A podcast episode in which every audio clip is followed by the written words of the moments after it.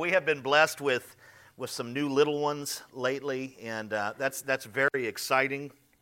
It's always exciting when God has uh, young families at your church and they're uh, procreating, growing the church from the inside. And uh, we'll have the opportunity, as we're transitioning into this new year, we'll have the opportunity today to, to have what we would call a child dedication service, where parents will be invited forward to dedicate themselves to the Lord, to raise their children unto the Lord. And so that's what we're focused on today. That's what we're celebrating today. Um, and uh, I'm excited about it. I really am.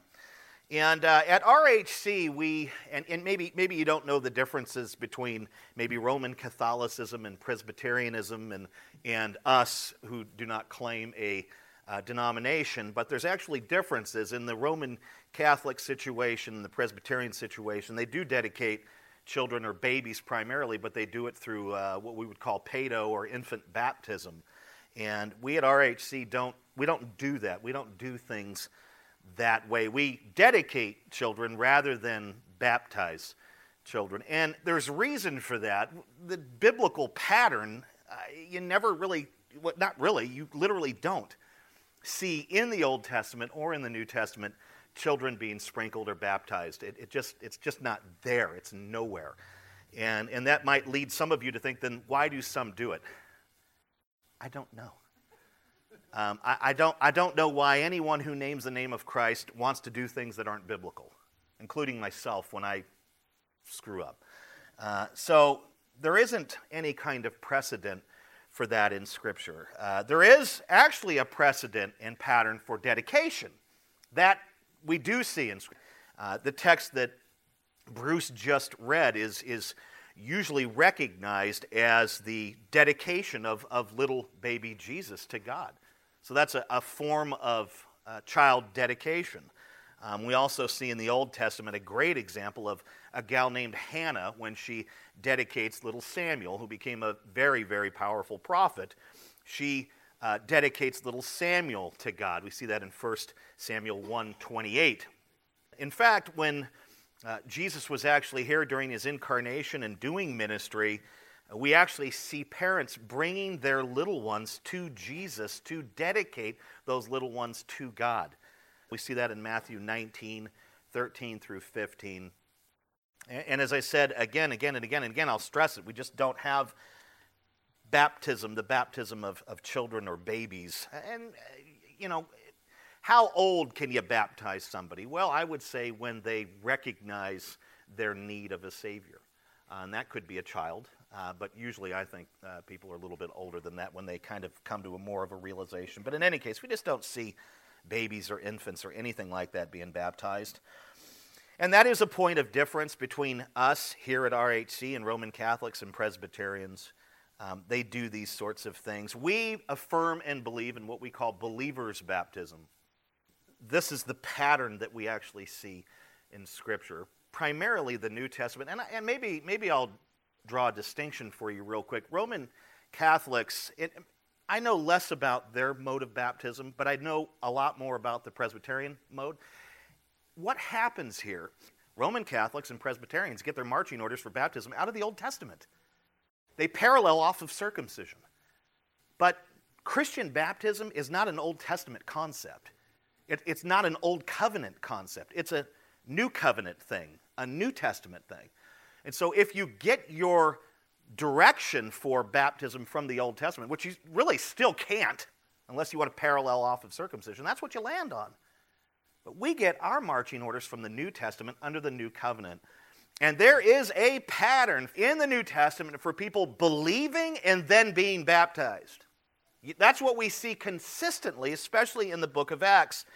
A great section would be chapter 2, verse 41, where the text literally says, Those who believed what Peter said, what was Peter saying? He preached the gospel. Those who believed Peter's gospel were what? Baptized and were added to the church that day, about 3,000 in all. So you have an order there. You have believing, and then you have baptism following it. Okay? So that is our focus. We want to be scriptural, we want to be uh, following what the Bible clearly shows. And it does show dedication, but it does not show pedo or infant baptism. Now, before I invite parents to come forward with their children, because that'll be part of this deal, I want to take a closer look at, at the dedication of Jesus. Um, Luke chapter 2, uh, in which uh, Bruce just read a, a, large chunk from it, um, it's divided, the, the, whole chapter is divided really into four sections. In uh, verses 1 through 7, uh, that section describes Joseph and Mary's journey to Bethlehem. Um, verses 8 through 21 describe the birth of King Jesus. And verses 22 through 39 describe the dedication of Jesus at the temple in Jerusalem. And then verses 40 through 52, the last section, describe Jesus as a 12 year old young man at the temple instructing the religious leaders, teaching the religious leaders. He was at it at a young age. And so that's really Luke chapter 2 in a nutshell. And what we're going to do is examine a small piece uh, within the dedication section because it provides important wisdom these parents, and all parents for that matter, will need to fulfill their sacred mission in raising their children unto the Lord. Please take your Bibles and turn to Luke chapter 2. We're going to be looking at verses 22 through 24, a very short section. Once more, Luke chapter 2 verses 22 through 24. That will be our text for this morning. Um, I'm going to go ahead and read the section and then pray once more, and we'll get to work, okay? The Word of God says, And when they came for their pur- purification according to the law of Moses, they brought him, that's speaking of Jesus, they brought him up to Jerusalem to present him to the Lord. In verse 23, as it is written in the law of the Lord, Every male who first opens the womb shall be called holy to the Lord. Verse 24, and to offer a sacrifice according to what is said in the law of the Lord a pair of turtle doves or two young pigeons. Stop right there. Father, we come before you once more in prayer, and we are now going to work. We've worshiped you in many other ways, and now we're going to worship you through the preaching, proclamation of your word. And the way that we worship you, uh, for me is to preach it, and for these others here who are listening is to listen and, and to pay attention and, um, and maybe to jot down some notes or these sorts of things. But most of all, to hear and do the word. That's the main thing, that we hear it and that we do it. That's how we prove that we love you. That's how we show forth our love for you. Um, obedience is key. And so we just pray that, um, uh, that you, through your Holy Spirit, would not only cause us to hear, but cause us to obey your holy word. And may you receive all of the glory and praise this morning. We love you so much and pray in Jesus' matchless name. Amen. There are two primary observations I'd like to make from this text. Okay, I'm not going to I'm not going to totally exhaust this text. There's just a couple of observations I'd like to make from it. First, we can see very clearly from the text that Joseph and Mary knew the Word of God. They knew the Word of God. They knew Scripture. They knew what the Bible says. And I would add emphasis here, especially a section within the Word of God called the Law of Moses. Uh, they, they knew the Word. And according to the Law of Moses, which they also understood very well, they had to complete uh, some steps here in this whole process of dedication and so on. Uh, they had to complete uh, what was known and is still known by Orthodox Jews today. They had to complete what is called a or the purification process.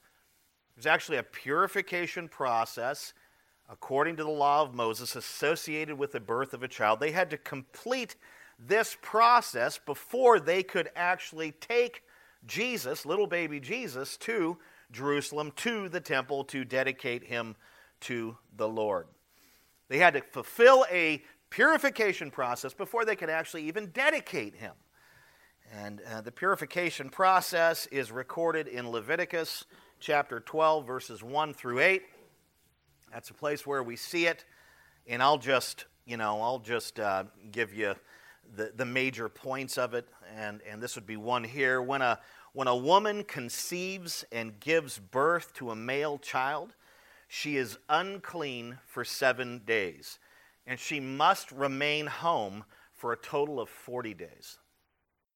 So, so when you're a mom, you're a wife, back in the old days, in the Old Testament days, New Testament days, um, and this, you know, kind of, it, it's not something that, that Christians today have to honor because Christ has done away with it. But if you were around during this day and you just had a child, and if you had a male child, there was differences between female and male children.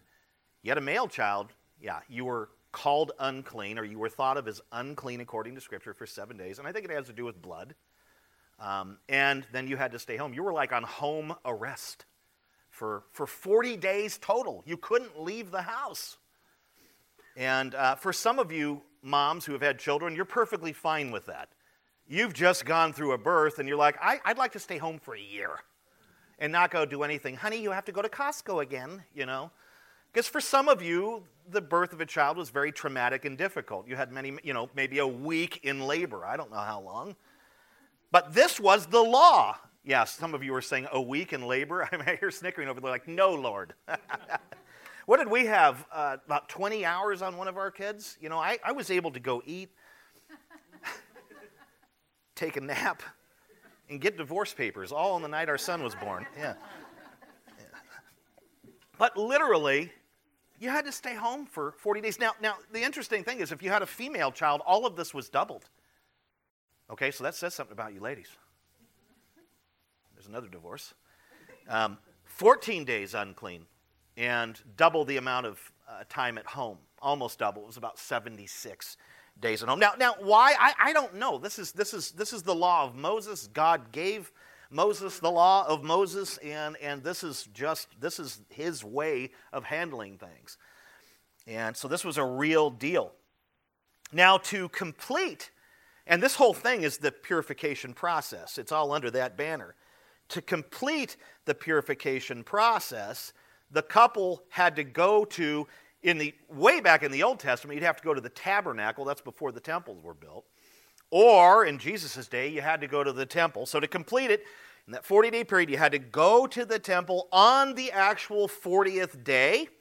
Okay, so on the last day of being home, whether you in 76 days for a female, uh, 40 for a male, on that 40th or 76th day, you had to go to the temple and you had to present a sacrificial offering to a priest who would be stationed at the entrance to the temple.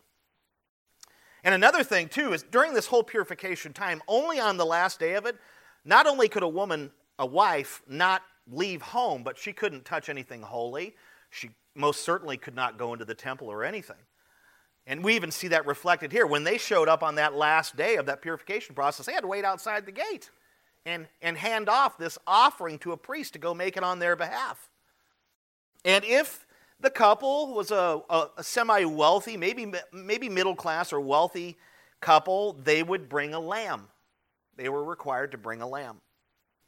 And you can kind of see how Jesus has done away with this, right? Because he's the perfect lamb, right? But back in this day, you had to bring a lamb if you had money. If you didn't have much money, if you were uh, what they would consider poor in that day, then you would bring either a either a pair of turtle doves or if you had even less money, a pair of pigeons. And all of New York would rejoice because they have a major pigeon problem. Uh, and what you would do is you would take either the lamb or the pair of birds and you would present them to the priest, and then this priest would take the animal or birds to the altar and he would sacrifice them. He would sacrifice them. And that sacrifice right there of those animals would bring to close the purification process for that mom. That was the end of it right there. Also required in the law of Moses was the consecration of the firstborn. And we read about that in Exodus 13, verse 2.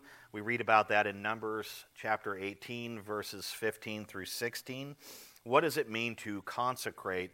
Uh, to consecrate basically means to dedicate formally to God.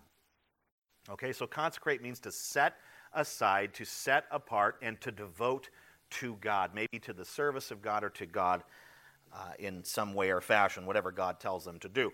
The consecration of a firstborn animal, okay, so you had to literally consecrate and set aside for the Lord firstborn animals, firstborn children.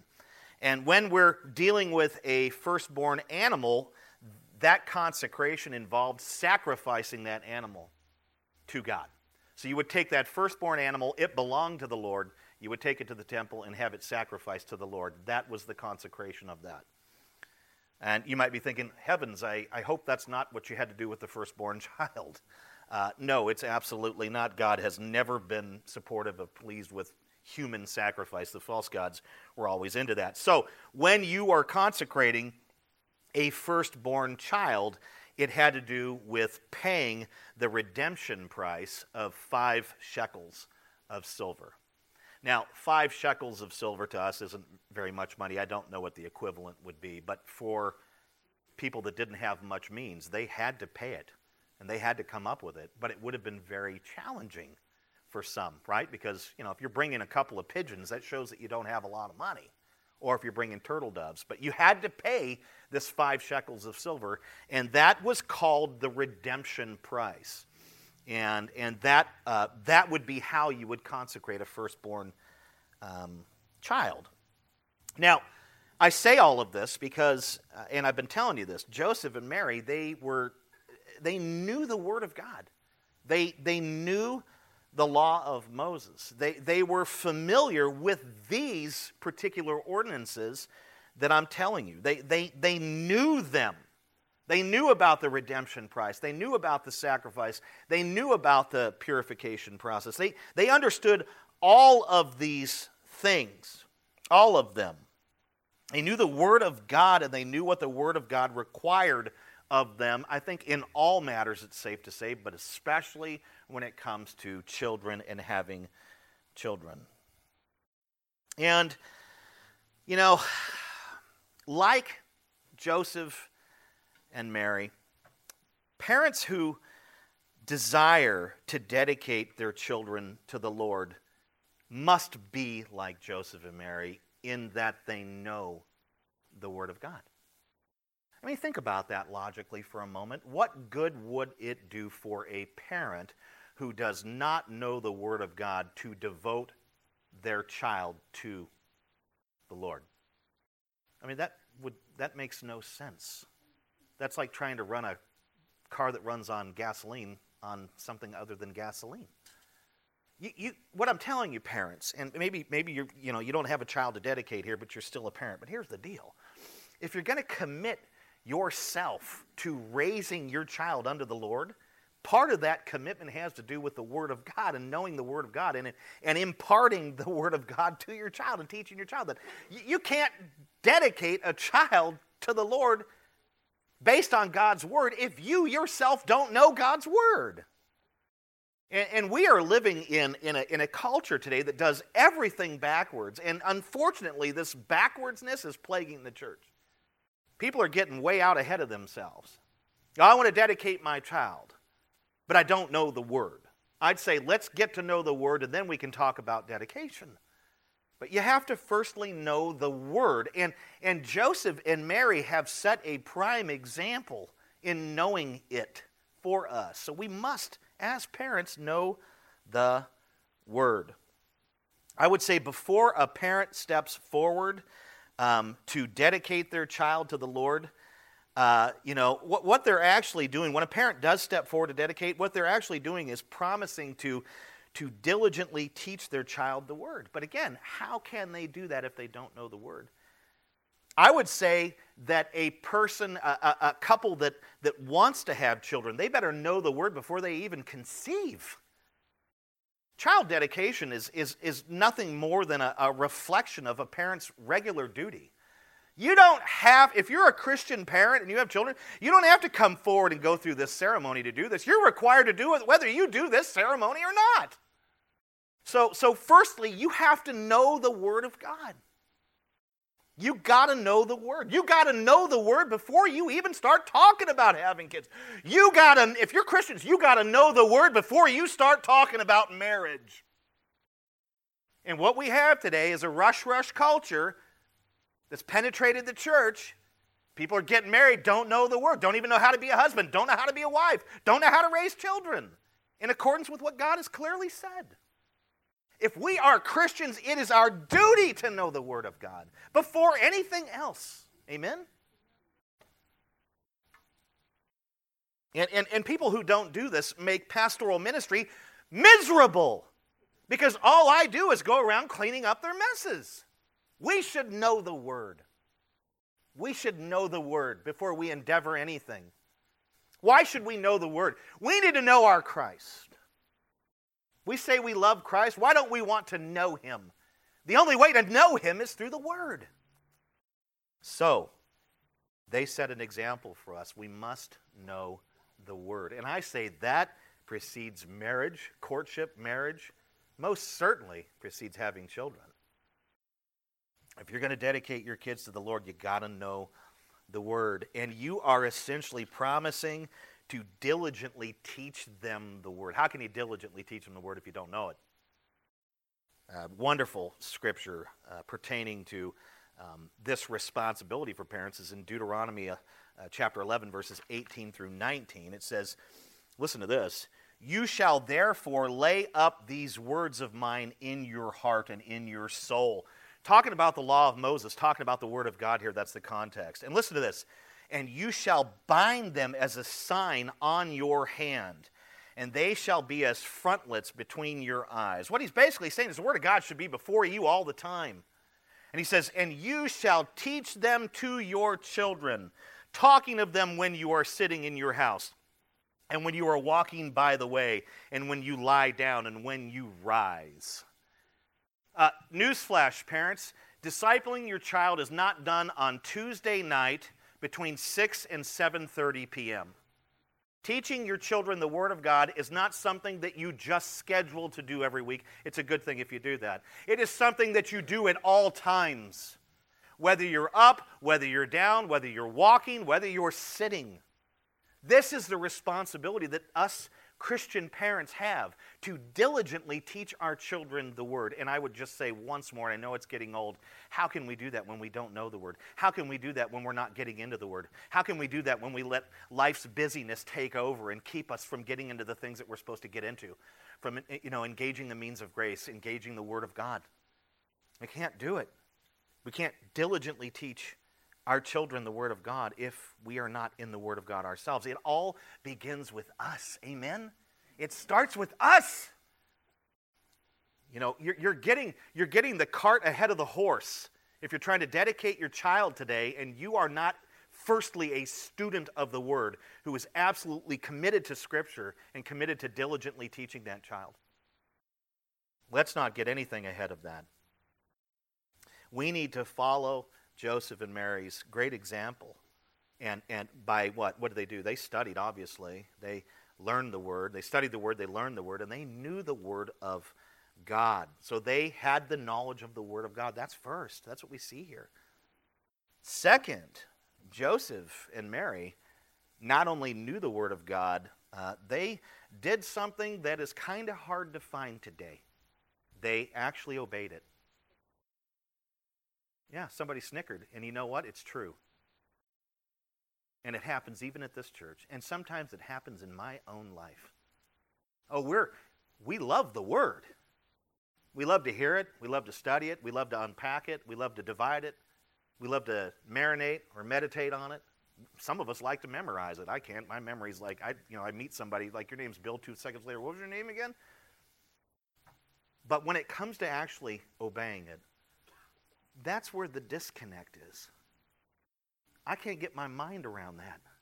How that works in my own life. Maybe it's just my sinful nature. Now, it's not on all fronts. If it was, I wouldn't be able to be a pastor. But it happens. But today, what I see in the church is, is a hunger for the word with very little desire to actually obey it.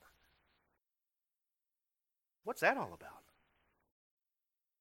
You see, the true people of God not only want and desire to know the Word, their highest aim in life is to obey it. That's what they want. They want to obey the Word of God. They want to live it out. Why? Because they love Jesus.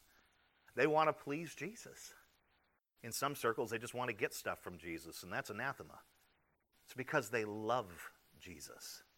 They know that Jesus first loved them and saved them from the pits of hell. They can't imagine living their life in any other way other than just wanting to obey Him. Not always perfectly. Sometimes it's difficult because His Word can be very challenging. Sometimes we find a scripture. What did we study a couple of weeks ago? How we actually have a tendency to get mad at the Word of God. All right? We do. We can actually get mad at the Word of God when it confronts us on certain issues.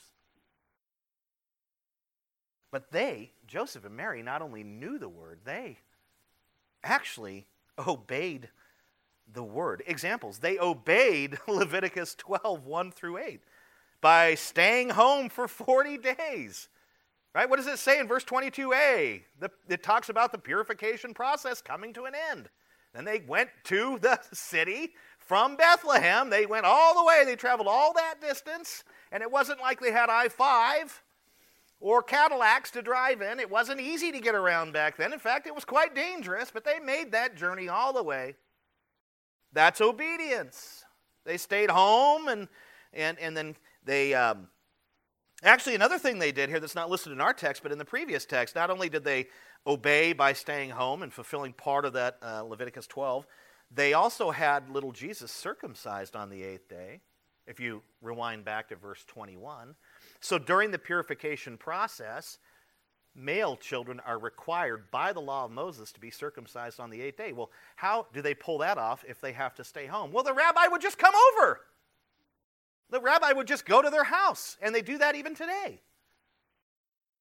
So they, they obeyed the law of Moses there, or the word of God there. And I already pointed to this, but they obeyed the word of God by actually coming to the temple in Jerusalem on the 40th day to complete the purification process by making the necessary sacrifice. And what does it say in verse 24? What did they offer? Two what? Pigeons. What does that tell us about them? It tells us that Joseph and Mary didn't have much money. They were, uh, I mean, he was a carpenter. You know, he had a little business. You know, he would he would build furniture and gates and doors and things like that, and they just didn't have a whole lot of money. They had to offer kind of the lowest thing that you could offer. They also obeyed Exodus chapter 13, verse 2, Leviticus chapter 18, verses 15 through 16, which I already cited. When they did what? When they consecrated little Jesus, right? When they dedicated little Jesus to God by what? Paying the redemption price of five shekels of silver. They actually did that as well. So, so what I'm telling you is we see that they know the word in part of the section, and then in the exact same section, we see how do we know they knew the word? Because they obeyed the word. They did what the word tells them to do. And this is huge for us parents. Parents, we have to not only know the word, we have to obey the word.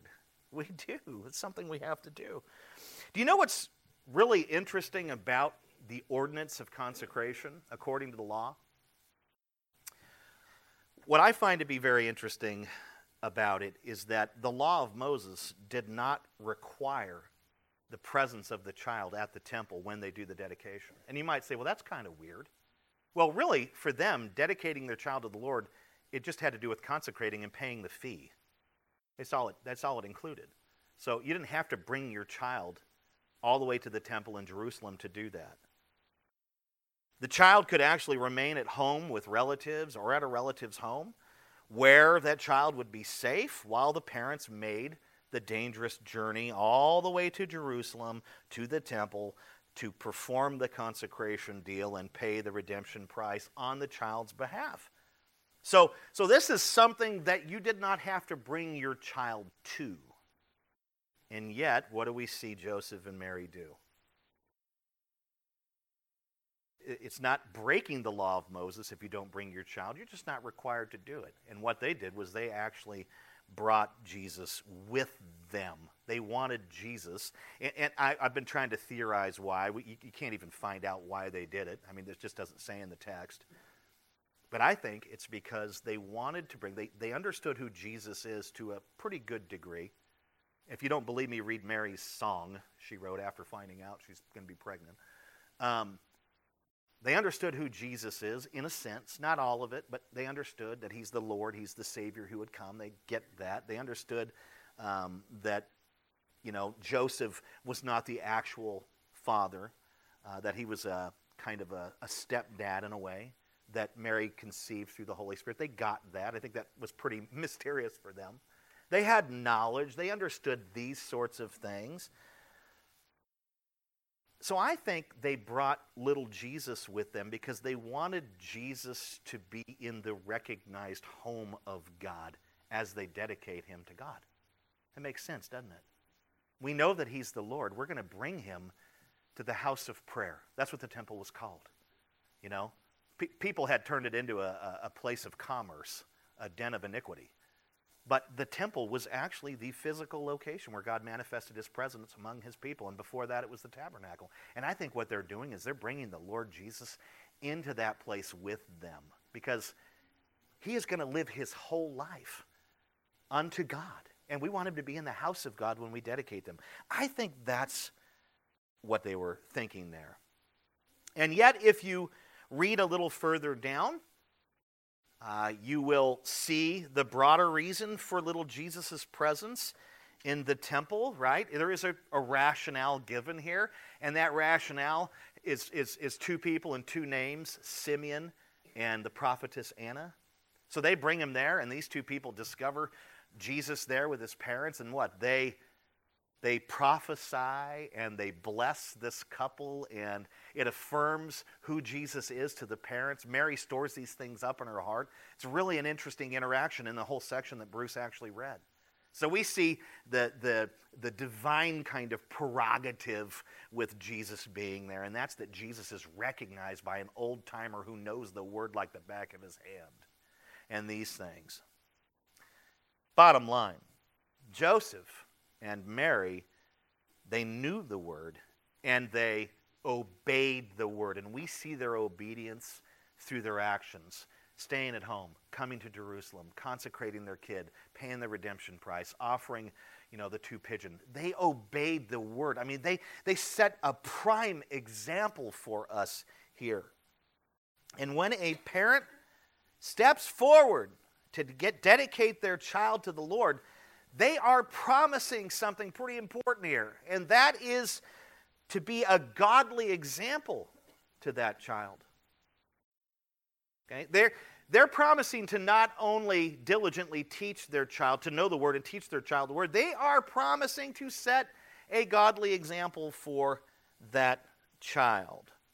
A great verse that comes to mind is Proverbs 20, verse 7 uh, it says, The righteous who walks in his integrity, blessed are his children after him. Why? Because that child is blessed because they have been able to see that set of parents walk in the way of the Lord and set a righteous example for that child. Huge. But then a question comes to mind How can parents set a godly example for their child if they do not obey the Word of God? You can't. In fact, there is only one way to set a godly example for our children. What is it? It is through obeying the Word of God. That is the only way we can do it, parents. It's through our obedience to the Word of God that we set the godly example for our children. When we obey the Word of God, our child sees a godly example. And yeah, when they get a little bit older, they may not care for it, but who cares? You're still supposed to set the godly example. And yet, when we disobey the Word of God, our child sees what? A rebellious, sinful example. You see why this is so important? You want to have kids? Think it through. I'm reminded of the text in James where it says, Not many of you should consider taking up the office of being a teacher. And that's to pastors, essentially, that warning, because not everyone should be a pastor. Not everyone. And I'm not boasting for myself. Sometimes I wonder if I should be one. But not everyone should seek the office within the church leadership of pastor. And guess what? Not everyone should seek to be a parent. And this culture has told us if we don't have kids, we are nothing. Not every person should get married, believe it or not. Raising children is serious. If you're a Christian, it's serious business. We have to enter into this thing very sober mindedly. We have massive, as Christian parents, we have massive responsibility with these children. And, and if we cannot live a consistent life unto the Lord personally, having children should be the last thing on our mind. Seriously. You're thinking, well, how dare you? No, no, no, no, no. I'm trying to spare you from much trouble and heartache. If we are not firstly committed, we're not getting anywhere. You know, the worst thing I think parents can do, I really do. I mean, there's so many warnings in Scripture. Dads are not supposed to exasperate their children. There's, there's a lot of warning that you see that in Ephesians.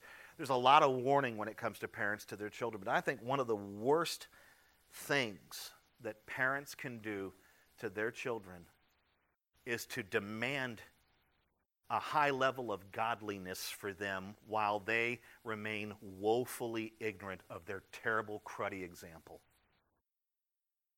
You want to destroy your kid? Do you want to harden your kid's heart against the Lord? Just demand that they live for the Lord while you choose not to. That is the worst thing. You, that is a Pharisee.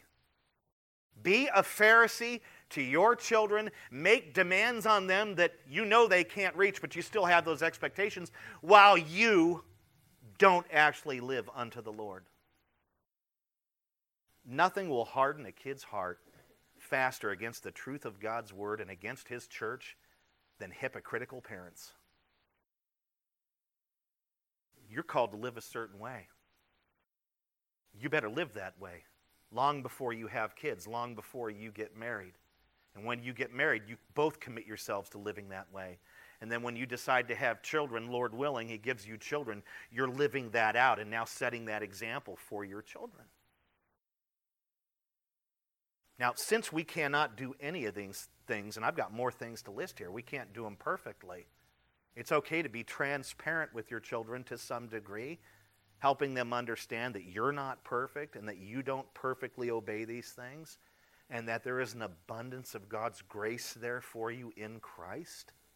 It's okay to actually apologize to your children when you sin and blow it. There's a difference between living as a godly parent. That's what a godly parent does. There's a difference between living like that kind of parent and one who makes demands and has high expectations and yet chooses not to actually live out what they're demanding. There's a huge difference. Hypocrisy is ugly. It's disgusting. It is, I think, the most, uh, with the, it, it probably comes through pride, which is, I think, the most detestable sin. But hypocrisy is just, that's what Jesus aimed, if, if, if Jesus went after anyone when he was down here during the incarnation, it was against the hypocrites, the scribes, the Pharisees, those who made high demands of people while living in rampant sin. If he nuked anyone, it was the Pharisees, the hypocrites. May we not be the hypocrites.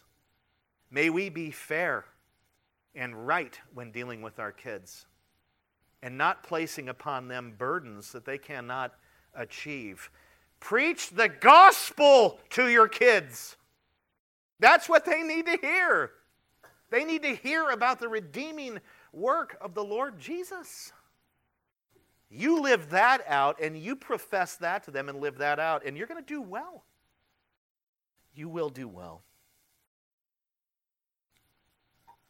We got to follow Joseph and Mary's example of obedience to the Word of God. We have to be, as James said in chapter 1, verse 22, which we studied not too long ago, we have to be what? Not just hearers of the Word, we have to be doers of the Word. And in that doing, as parents, we set a godly example for our children. But our doing really isn't just about setting a godly example, it's because we love Jesus. We do the Word because we love the Word who became flesh Christ.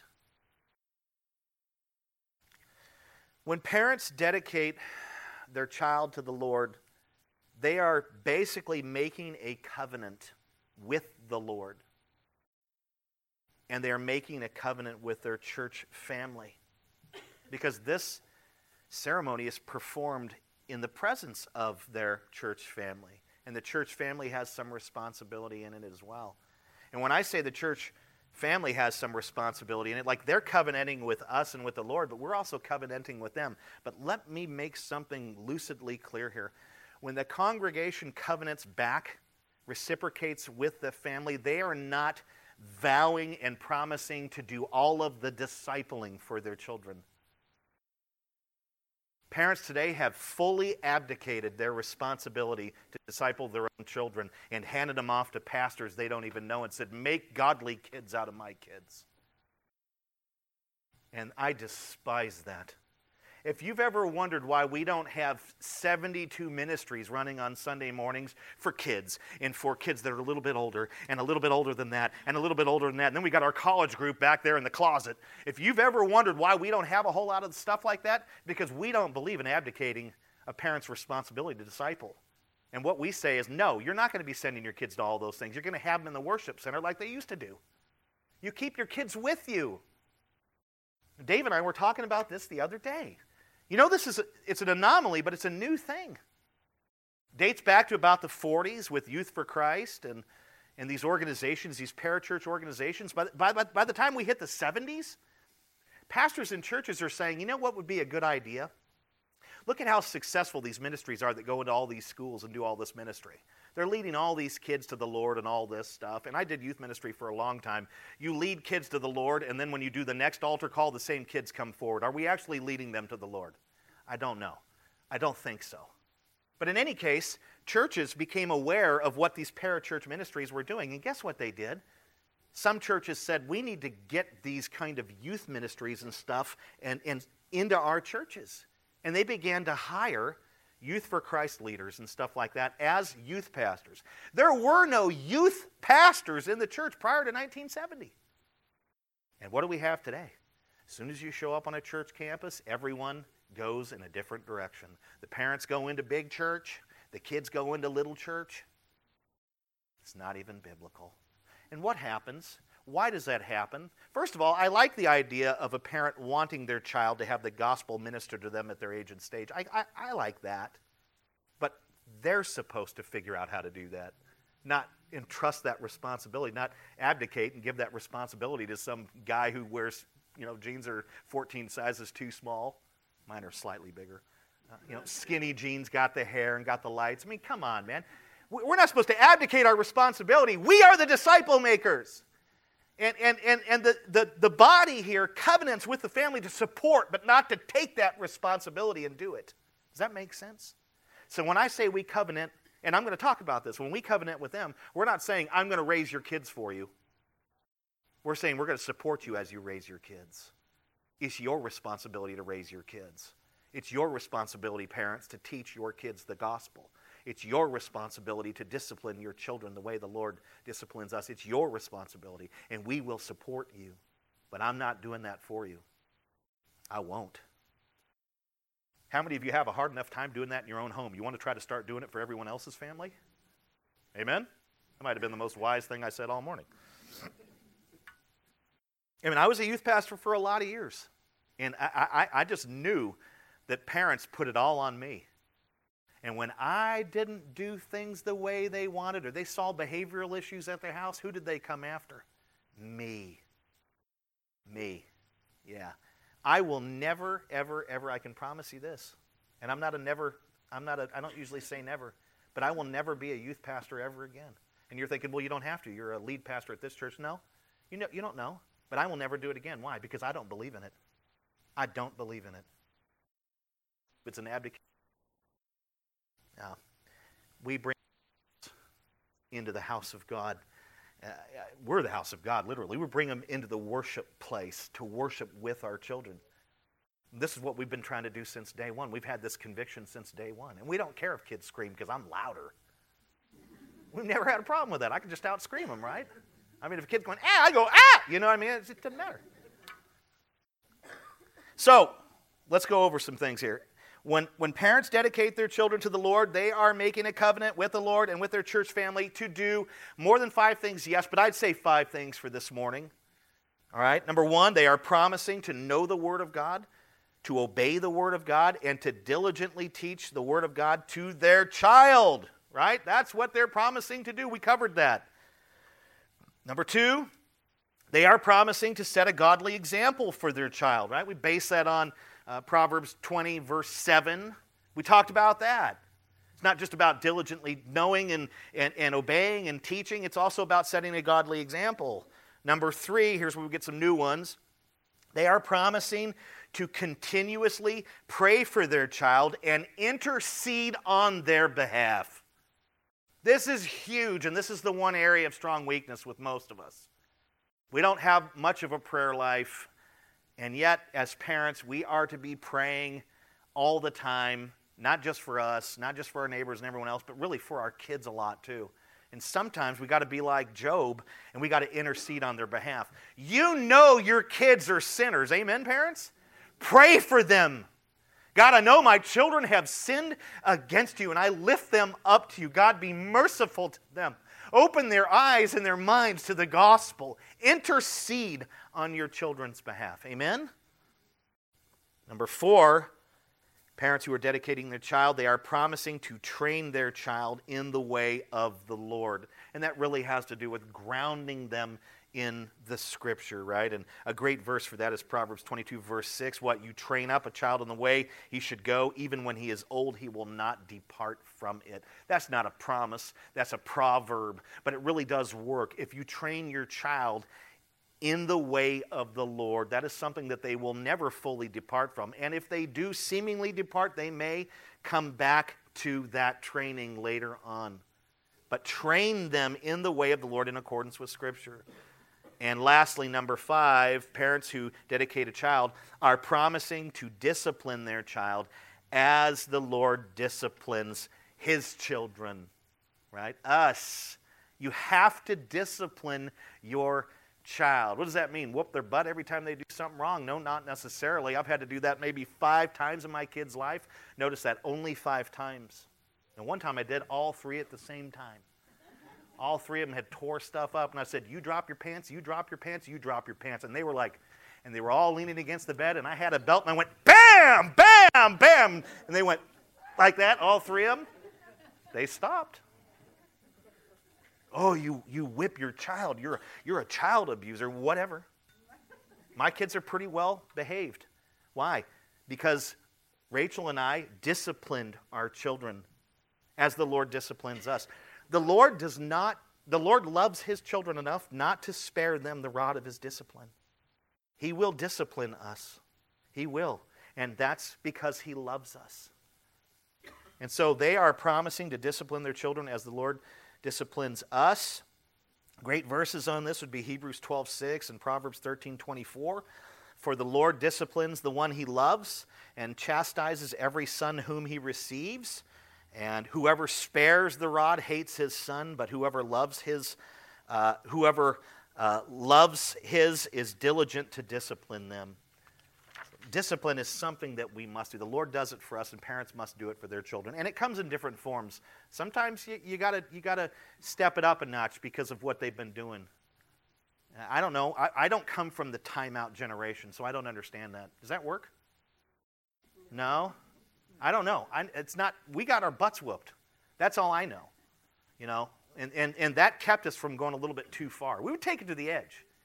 Like if we went right here, we would be right here. But if we went here, that's butt whooping. So we'd go right here. We'd be on the edge going, you know. We did that. That's what kids do.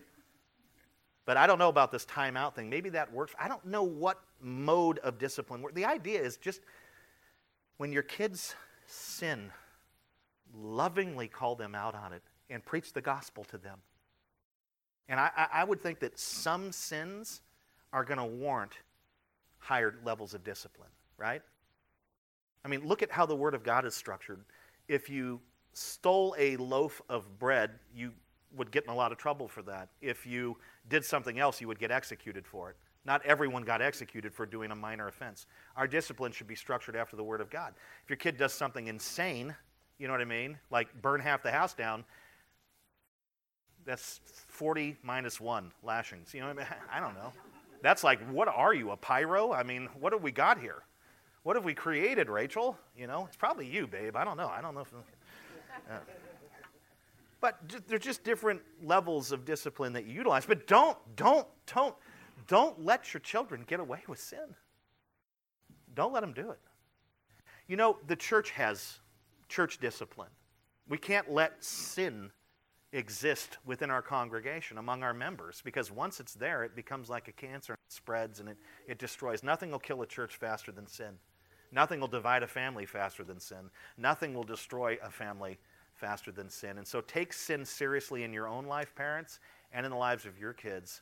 But don't be a brutal taskmaster. Be like the Lord, right? The kindness of the Lord leads people to repentance. Remember that. But sometimes you got to whoop some butt. You never know. Um, and it's important, I think, that all of us as parents, especially those who are going to dedicate, realize and recognize that all of these promises that we're talking about here, they can only be fulfilled in the strength of the Lord. Okay?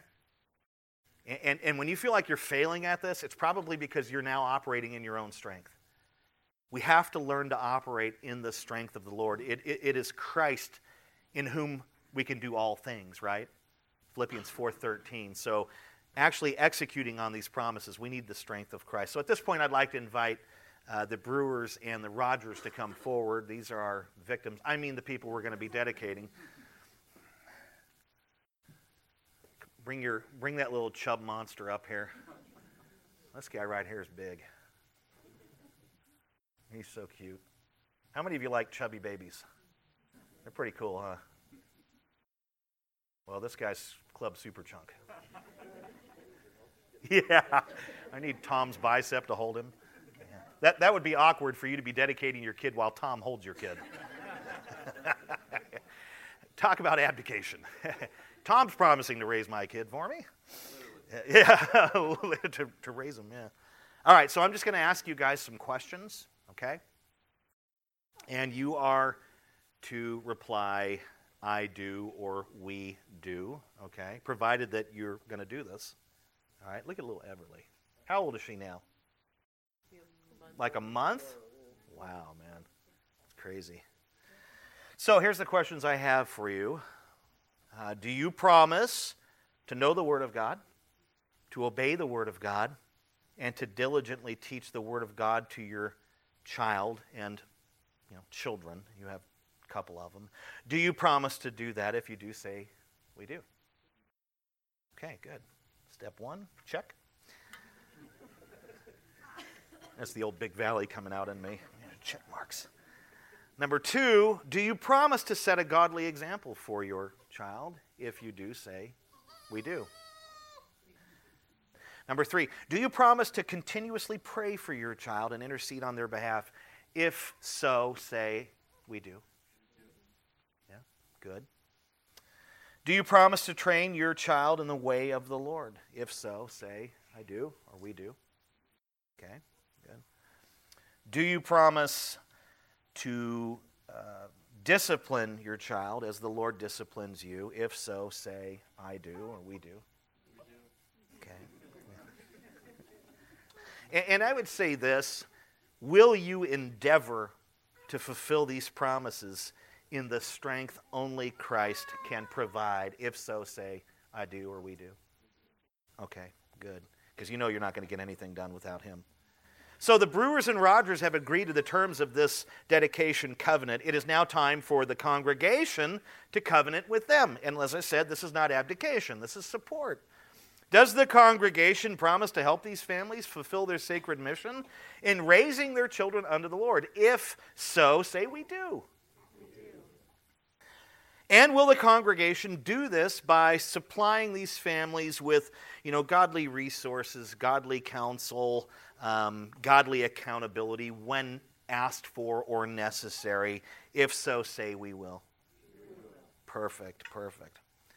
So it's time now to invite Bruce and uh, Cameron to come forward, a couple of our elders, and we're going to just pray for these families in just a moment.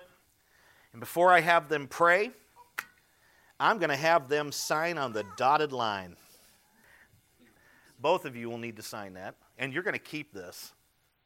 It's just a reiteration of what I just said, the promises that you've made. And you'll be able to keep that and you can frame that and put it up in your child's room or wherever, and it can be a great reminder for you how you're to be raising your kid unto the Lord.